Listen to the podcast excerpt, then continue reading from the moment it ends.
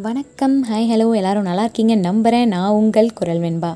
என்னம்மா எங்களை இன்னும் நீ பைத்தியக்காரனவே நினச்சிட்ருக்கலன்னு கேட்காதீங்க. எங்கள் சேனல் மேலே ப்ராமிஸாக ஒர்க் லோடு ஹெவியாக போயிட்டுருக்குங்க. அதான் நடுவில் கொஞ்ச நாள் தலைமறைவாகிட்டேன். பட் அதுக்குள்ளே சந்தோஷப்படாதீங்க. இனிமே அடிக்கடி வருவேன். சரி பாட்காஸ்ட் போட்டு பல மாதம் ஆச்சு. என்ன பேசலான்னு ரொம்ப நேரமாக யோசிச்சுட்டு இருக்கப்போ தான் இந்த உலகத்துலேயே இருக்க ரொம்ப இன்னோசென்ட்டான ரொம்ப அடி வாங்குற ரொம்ப அக்யூஸ் பண்ணப்படுற சில ஜீவன்கள் பற்றி தாங்க பேசலான்னு இருக்கேன். என்னம்மா எப்போவும் ஜாலியோ ஜிம்கானா மாதிரி பேசுவேன் இப்போ என்னடானா அலமத்தி ஹபீபு மாதிரி புரியாமையே பேசிட்டு இருக்கேன்னு நினைக்காதீங்க. சில விஷயங்கள்லாம் நமக்கு புரியும். ஆனால் நம்ம தான் புரிஞ்சுக்க ட்ரை பண்ணுறது இல்லைங்க அப்படி இக்னோர் பண்ணப்படுற சில இன்னோசென்ட்டான பெருமைகள் தாங்க இந்த ஆண்கள். ஏமா நீ கொடுத்த பில்டப்லாம் நினச்சா ஏதோ ரஷ்யா உக்ரைன் வார் இல்லை கேஜிஎஃப் டூன்னு பெருசாக பேசுவேன்னு பார்த்தா ஆண்கள்னு அசால்ட்டான டாபிக் சொல்லிட்டியம்மா நிறைய பேர் நினைப்பீங்க.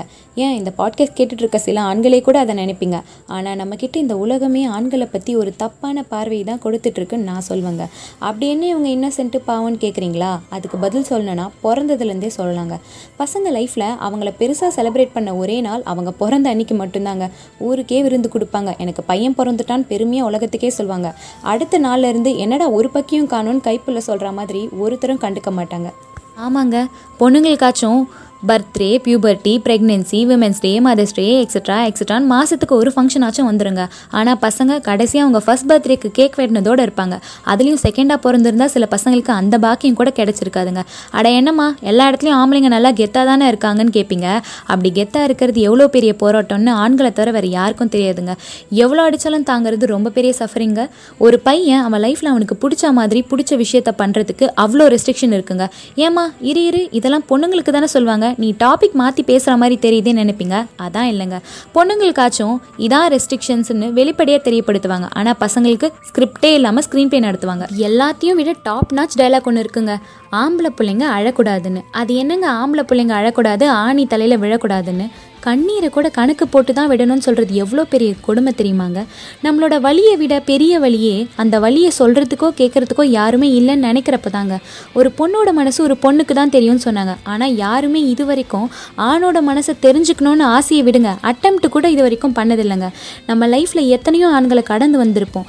ஆனால் ஒருத்தர்கிட்ட கூட உங்களுக்கு பயனாக இருக்கிறது எவ்வளோ கஷ்டமாக இருக்குன்னு கேட்டிருக்கவே மாட்டோம். அந்த வழி பசங்களை தவிர வேறு யாருக்குமே தெரியாதுங்க. பொண்ணுக்கு கிடைக்கிற பேசிக் ஃப்ரீடம் கூட பசங்களுக்கு யாரும் தரணும்னு நினைக்கிறது இல்லைங்க என்னதான் பைக்கில் தனியாக போனாலும் லேட் நைட் சினிமா போனாலும் ஃப்ரெண்ட்ஸோட டூர் போனாலும் தனியாக ரோட்டில் நடந்து போனாலும் அவங்களோட எமோஷன்ஸை முழுசாக இந்த உலகம் புரிஞ்சுக்கிற வரைக்கும் அவங்களும் அடிமைங்க தாங்க ஒரு பொண்ணு பையன் பண்ணுற எல்லாத்தையும் பண்ணால் அவளை சிங்கப்பெண்ணே ஆணினமே உன்னை வணங்குமேன்னு பாடுவாங்க.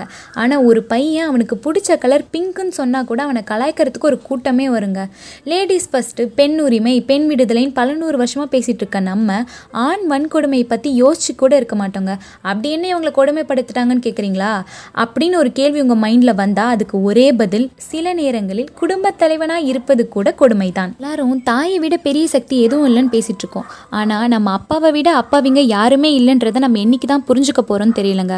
அம்மாக்காச்சும் கோச்சிக்கிட்டா போகிறதுக்கு அவங்க அம்மா வீடுன்னு ஒன்று இருக்குங்க. ஆனால் நம்ம அப்பாவுக்கு தெருமோன டீ கடையும் மொபைல் ஃபோனில் வர ஃபார்வர்ட் மெசேஜ் மட்டும்தாங்க இருக்கும். இப்படி பிறந்ததுலேருந்தே ஒரு பொண்ணு மகளா சகோதரியா மனைவியா தாயா ஒரு நாலஞ்சு பொசிஷனில் நல்ல பேர் வாங்கிட்டா போதும். அவன் நல்ல பொண்ணுன்னு சொல்லுவாங்க ஆனால் ஒரு பையன் ஒரு நல்ல பையனாக இருக்கணும் அண்ணனாக இருக்கணும் தம்பியாக இருக்கணும் மாமாவாக இருக்கணும் மச்சாவனாக இருக்கணும் நல்ல ஃப்ரெண்டாக இருக்கணும் பங்காளியாக இருக்கணும் நல்ல அப்பாவாக இருக்கணும். தாத்தாவாக இருக்கணும் கடைசியில் ஒரு நல்ல மனுஷனாக இருக்கணுங்க. இப்படி இத்தனை பேரை காப்பாற்றி நொந்து நூடுல்ஸ் ஆனதுக்கு அப்புறம் கூட இந்த உலகம் ஒரு வார்த்தையில் முடிக்கும் பாருங்க. உனக்கு என்னப்பா நீ ஒரு பையன் என்ன கஷ்டம் இருக்க போகுதுன்ட்டு. அது தாங்க most abused word against a man நூற்றுக்கு நூறு ஆண்களும் இப்படி தான் இருப்பாங்கன்னு நான் சொல்ல மாட்டேங்க. சில பேர் விதிவிலக்காக இருக்காங்க. நான் பேசுகிறது எல்லாமே நம்ம கூட நம்ம வாழ்க்கையில் தினமும் பார்த்துட்டு இருக்க சில நான்கு ஆண்களை பற்றி தாங்க ஒரு பொண்ணு நைட்டு தனியாக நடந்தால் உண்மையான ஃப்ரீடம்னு சொன்னாங்க. ஆனால் என்னைக்கு ஒரு ஆண் அழறதுக்கு தனியாக ஒரு ரூம் தேடலையோ அன்னைக்கு தாங்க உண்மையான ஃப்ரீடம் நான் சொல்வேன். ஆண்கள் அத்தியாயம் பற்றி பேசினா பேசிட்டே போகலாங்க இது ஒரு ஷார்ட் ஃபிலிம் இல்லைங்க. இது ஒரு பேன் இண்டியா ஃபிலிம் ரொம்ப சீக்கிரமாகவே பார்ட் டூவோட உங்களை வந்து சந்திக்கிறேன். இறைவனுக்கு நன்றி. மீண்டும் ஒரு பாட்காஸ்டில் உங்களை சந்திக்கும் வரை உங்களிடமிருந்து விடைபெறுவது உங்கள் குரல் வெண்பா. நன்றி வணக்கம்.